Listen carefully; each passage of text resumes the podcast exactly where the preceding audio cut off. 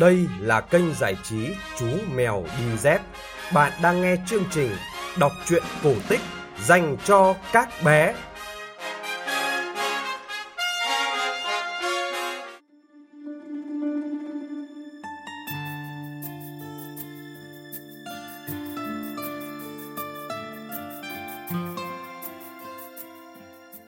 Xin chào các bạn nhỏ, chúng ta lại gặp nhau trong chương trình kể chuyện cổ tích phát vào 9 giờ tối hàng ngày trên kênh giải trí Chú Mèo Đi Dép. Tối nay, chúng ta sẽ cùng nghe câu chuyện Sự tích người ở cung trăng.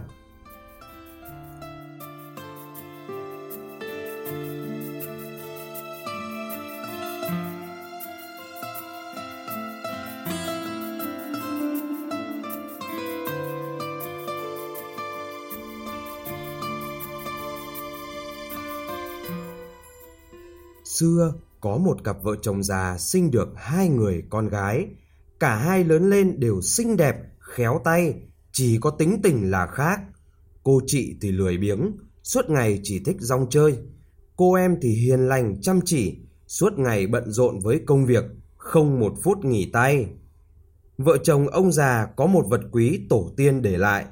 Đó là một cái hộp bằng gỗ, to chỉ bằng nửa bàn tay, nhưng hết sức quý giá những khi túng thiếu, muốn có vật gì cần dùng thì chỉ việc mở hộp là có đủ những thứ mà mình thiếu. Nhờ cái hộp ấy mà vợ chồng ông già sống không đến nỗi vất vả. Hai ông bà muốn để lại chiếc hộp cho cô con gái út, nhưng sợ cô chị tị nạnh nên còn chần chừ chưa quyết. Sau nhiều lần bàn bạc, hai ông bà quyết định sẽ trao cái hộp quý cho đứa con nào chọn được người chồng tài giỏi. Một hôm, ông già gọi hai người con gái đến, nói rõ ý định của mình và dặn. Sang năm, đúng ngày này, hai con nhớ dẫn chồng về. Nghe bố nói, cô chị ước. Ta sẽ kết bạn với một chàng trai đẹp, mặt trắng và chân tay mềm mại. Có cái hộp quý của cha mẹ cho, vợ chồng ta sẽ sung sướng suốt đời. Còn cô em thì nghĩ, ta phải chọn một người làm ăn giỏi. Cái hộp của cha mẹ dù quý mấy đi nữa, nhưng nếu không làm, vẫn không đủ ăn. Hai chị em từ biệt cha mẹ ra đi. Ngày thứ nhất, họ chẳng gặp ai trên đường. Ngày thứ hai cũng vậy. Ngày thứ ba, đến một đám nương mới đốt, hai chị em thấy một người đàn ông đang tra ngô. Lại gần, hai chị em nhận ra người ấy là một chàng trai khỏe mạnh, nhưng nước da thì đen như bồ hóng. Cô em khen, Chà, anh này mới khỏe làm sao, nước da như vậy có lẽ suốt đời chẳng bao giờ ốm. Cô chị bĩu môi, khoe gì, hắn ta đen như vượn, chị nhìn kinh lắm. Vừa nói, chị ta vừa kéo tay em đi. Hai chị em đi mãi, đi mãi, đến ngày thứ bảy cũng không gặp thêm ai trên đường nữa. Lương khô đem theo đã cạn. Cô em liền rủ chị trở lại gặp chàng trai kia xin cơm ăn. Đến đám nương hôm nọ, hai chị em vẫn thấy chàng trai ấy đang cặm cụi chĩa ngô. Cô em đến, nói với chàng. Chúng tôi đi kén chồng dòng dã đã hơn 10 ngày mà chẳng gặp ai. Nay lương đem theo đã cạn. Anh có cơm cho chúng tôi ăn, rồi chúng tôi sẽ theo anh về làm vợ. Chàng trai ngừng lên, nhìn hai chị em, rồi chỉ gói cơm trên tảng đá và nói Cơm ở chỗ kia, hai cô cứ việc lấy ăn. Ăn xong, ai muốn làm vợ tôi thì xuống đây chỉa ngô với tôi. Cô chị ăn xong đi ngắt hoa chơi, còn cô em thì xuống dãy chỉa ngô. Sẩm tối, chàng trai mời hai chị em về nhà. Chàng chỉ chỗ để gạo, nước và bảo Hai cô hãy đi lấy gạo thổi cơm, cơm ai dẻo tôi sẽ lấy người ấy làm vợ. Nói xong, chàng đi vào buồng. Cô em đi lấy gạo, bắc nồi, nhóm lửa, còn cô chị đợi lửa đỏ, đến ngồi cạnh sưởi. Một lát sau, chàng trai từ trong buồng đi ra, tay cầm khen. Hai chị em ngạc nhiên nhìn chàng. Bây giờ chàng đã thay đổi hẳn. Chàng mặc một bộ quần áo rất đẹp và dáng đi của chàng vừa mạnh vừa uyển chuyển. Chàng ra ngồi bên cửa thổi khen. Tiếng khen của chàng làm cho lửa nhảy múa trong bếp, nước trong nồi hát theo. Lúc này, cô chị thích quá, vội vã đi lấy gạo thổi cơm, nhưng cô không để ý đến lửa, cứ luôn luôn ngước mắt nhìn chàng. Lửa trong bếp lúc đỏ lúc tắt, nên nồi cơm của cô nửa sống nửa khê. Cô em vẫn chăm chú nấu cơm, cô cho lửa cháy đều, nên nồi cơm cô thổi rất ngon, cơm xới ra vừa dẻo vừa thơm. Khi hai cô dọn cơm ra, chàng trai ngồi ăn với cô em.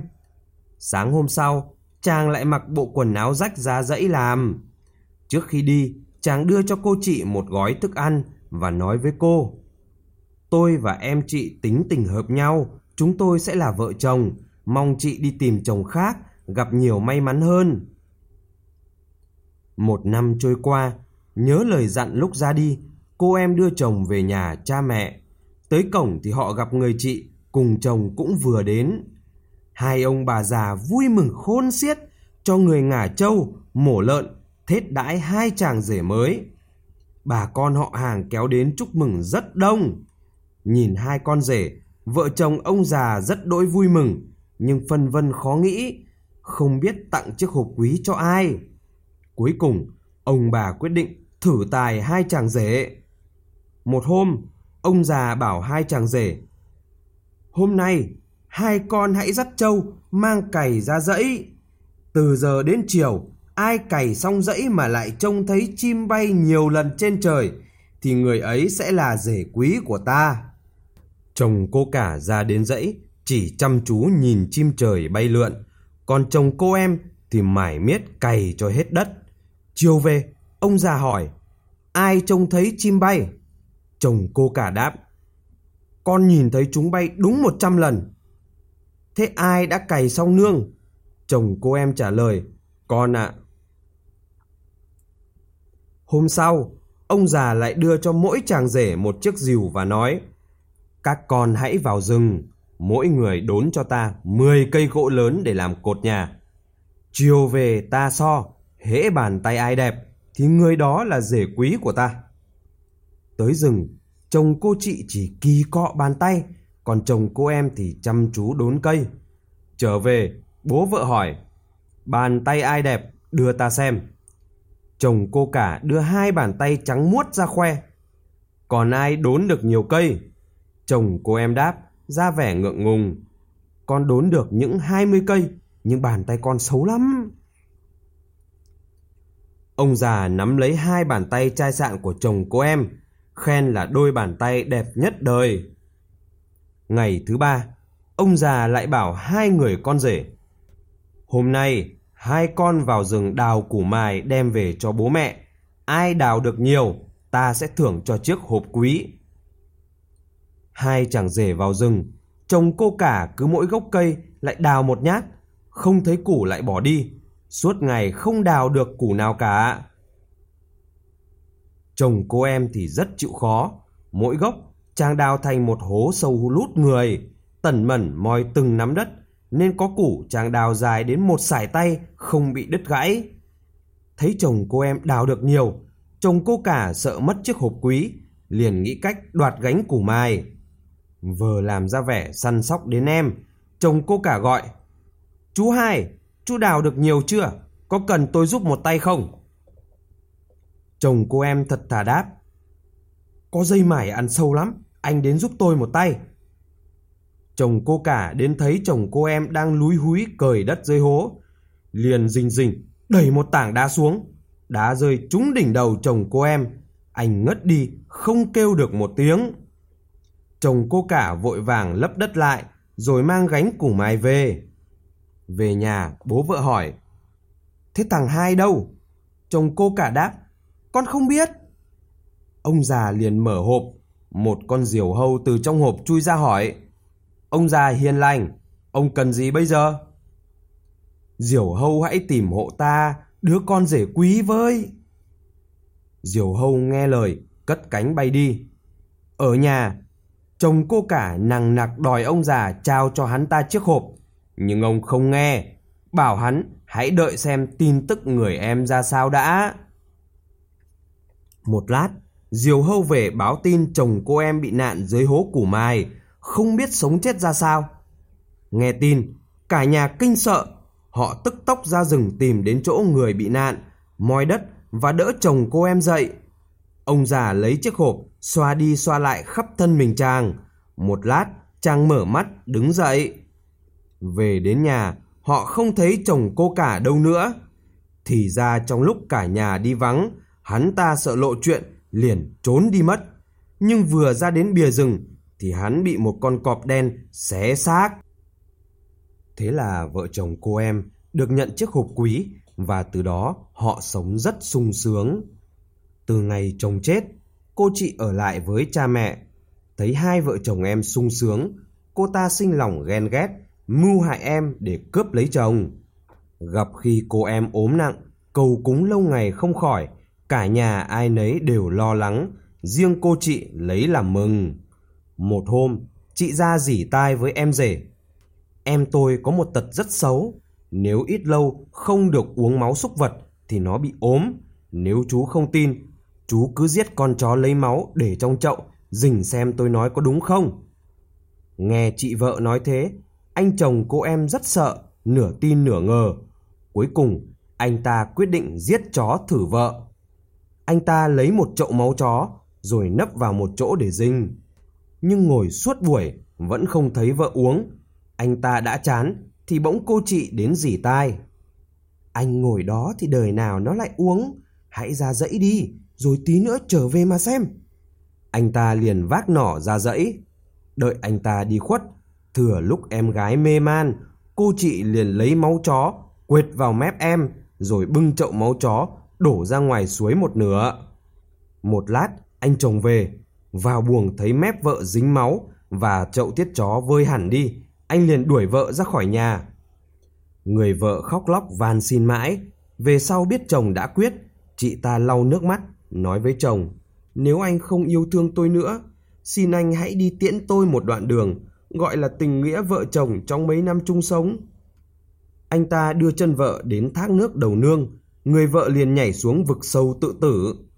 Mấy ngày sau, vợ chồng ông già bỏ nhà ra đi biệt tích, còn anh chàng và cô chị thì chung sống với nhau.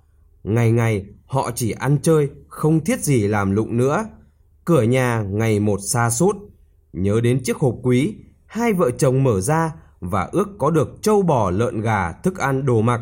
Nhưng vật nào nhô ra rồi cũng đều biến đi cả. Cửa nhà xa sút chiếc hộp không còn linh nữa. Hai vợ chồng cãi cọ nhau luôn. Nhớ lại cuộc sống êm đẹp trước kia, anh chàng vô cùng hối hận. Anh ta không nuông chiều cô chị nữa, anh bắt cô ta phải đi kiếm rau, kiếm củ. Một hôm, cô ả đi đào củ, không may giữa đường gặp trận mưa rào, áo quần ướt hết. Cô ả đành trở về nhà thay áo quần. Lạ thay, khi cởi áo quần ra, da rẻ cô bị sần sùi như da cóc, không còn mịn màng trắng đẹp như xưa nữa. Anh chồng ghê tởm quá, đuổi cô ả ra khỏi nhà. Từ đó, anh sống thui thủi một mình. Một hôm, đi kiếm củi, khi qua chỗ thác nước người vợ trầm mình khi trước, sực nhớ tới vợ, anh ta bưng mặt khóc. Hai con cá ngoi lên, hỏi rằng, vì sao anh khóc?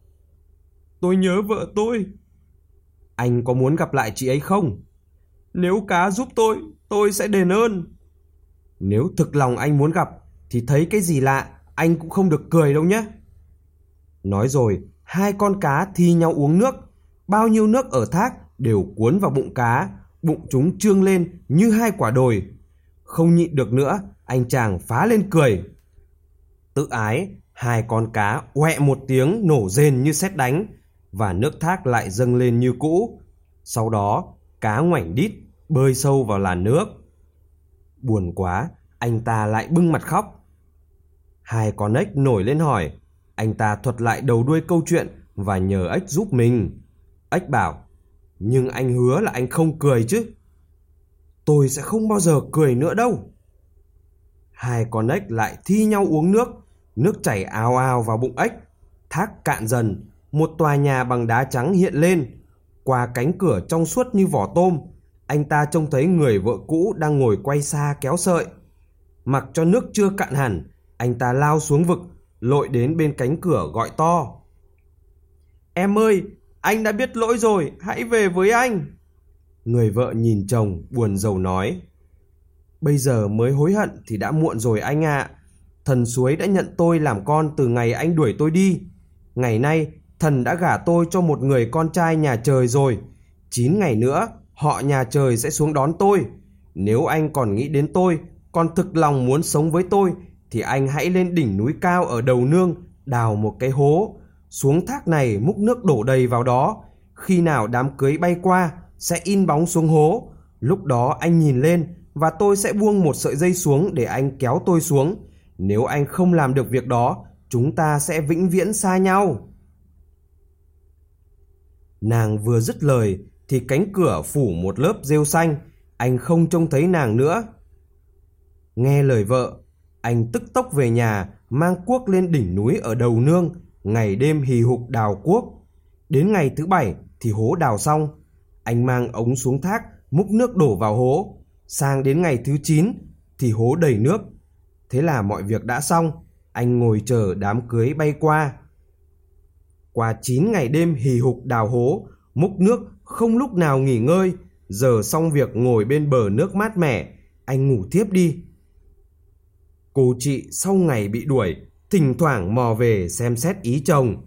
Thấy anh ta hì hục đào cuốc trên đỉnh núi cao, suốt ngày này qua đêm khác, chị ta rất lấy làm lạ, liền để ý theo dõi. Đến ngày thứ 9, khi thấy anh ta gục đầu xuống ngủ, chị ta rón rén đến cạnh ngồi rình. Bỗng dưới nước có một đám người in bóng, rồi tiếp đó là một chiếc dây từ trên trời buông xuống. Chiếc dây lướt qua trước mặt cô chị và dừng lại trên đầu anh chàng. Ngước lên trời, thấy người cầm dây chính là em gái mình, cô chị chợt hiểu. Nghĩ cõi trần không có gì lý thú, cô ước một cuộc sống thần tiên. Cô nhoai người lên, bám lấy đầu dây, trong chốc lát cô đã được lên trời. Khi anh chàng tỉnh giấc thì trời đã tối mịt. Biết đám cưới đã qua từ lâu, lòng anh đau như cắt.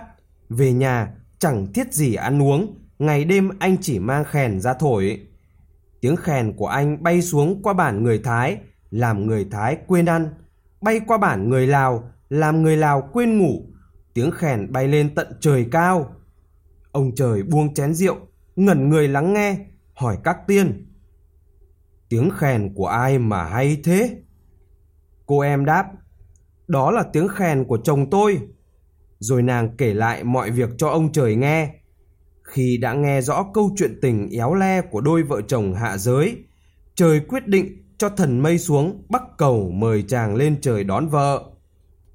Lên đến nhà trời, chàng thổi một bài khen cho tiên nữ múa mừng tuổi thọ trời. Thổi xong, chàng xin trời cho vợ chồng xuống trần gian đoàn tụ. Trời ưng thuận. Cô chị thấy vợ chồng em được trở về trần, cũng xin phép trời cho về. Trời hỏi, Thế vợ chồng của chị ra sao? Hãy kể ta nghe đã. Cô ta kể lại chuyện mình, không bỏ sót một đoạn nào. Nghe xong trời nói, Chị hãy sang cung trăng, chặt cây đa bên ấy. Khi nào đổ, ta sẽ làm phép cho xuống trần gian. Cô chị sang cung trăng, ngày ngày chặt cây đa, ban ngày chặt gần đất, đêm về. Lúc cô nghỉ, thịt cây đa lại liền như cũ, chặt mãi không đổ. Một hôm bực quá, cô ta giơ chân đạp một cái. Không ngờ khi chân cô đụng tới chỗ cây bị chặt, thì miệng cây bỗng ngoạm lấy chân cô ả. À. Từ đó, cô ta mắc cứng chân vào cây đa, phải sống cô đơn dưới gốc cây đa trên mặt trăng. Cho đến nay, những lúc trăng sáng, nhìn lên trời, người hơ mông vẫn thấy cô ta ngồi trên ấy.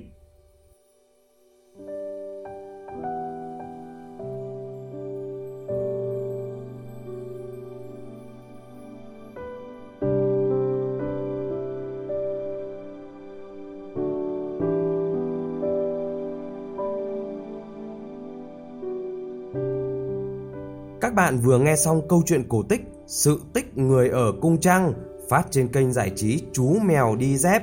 Các bạn nghĩ sao về câu chuyện này? Hãy để lại bình luận của mình nhé.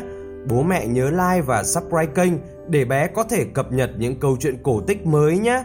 Chúng ta sẽ gặp lại nhau trong chương trình kể chuyện vào 9 giờ tối mai. Còn bây giờ, xin chào và chúc bé ngủ ngon.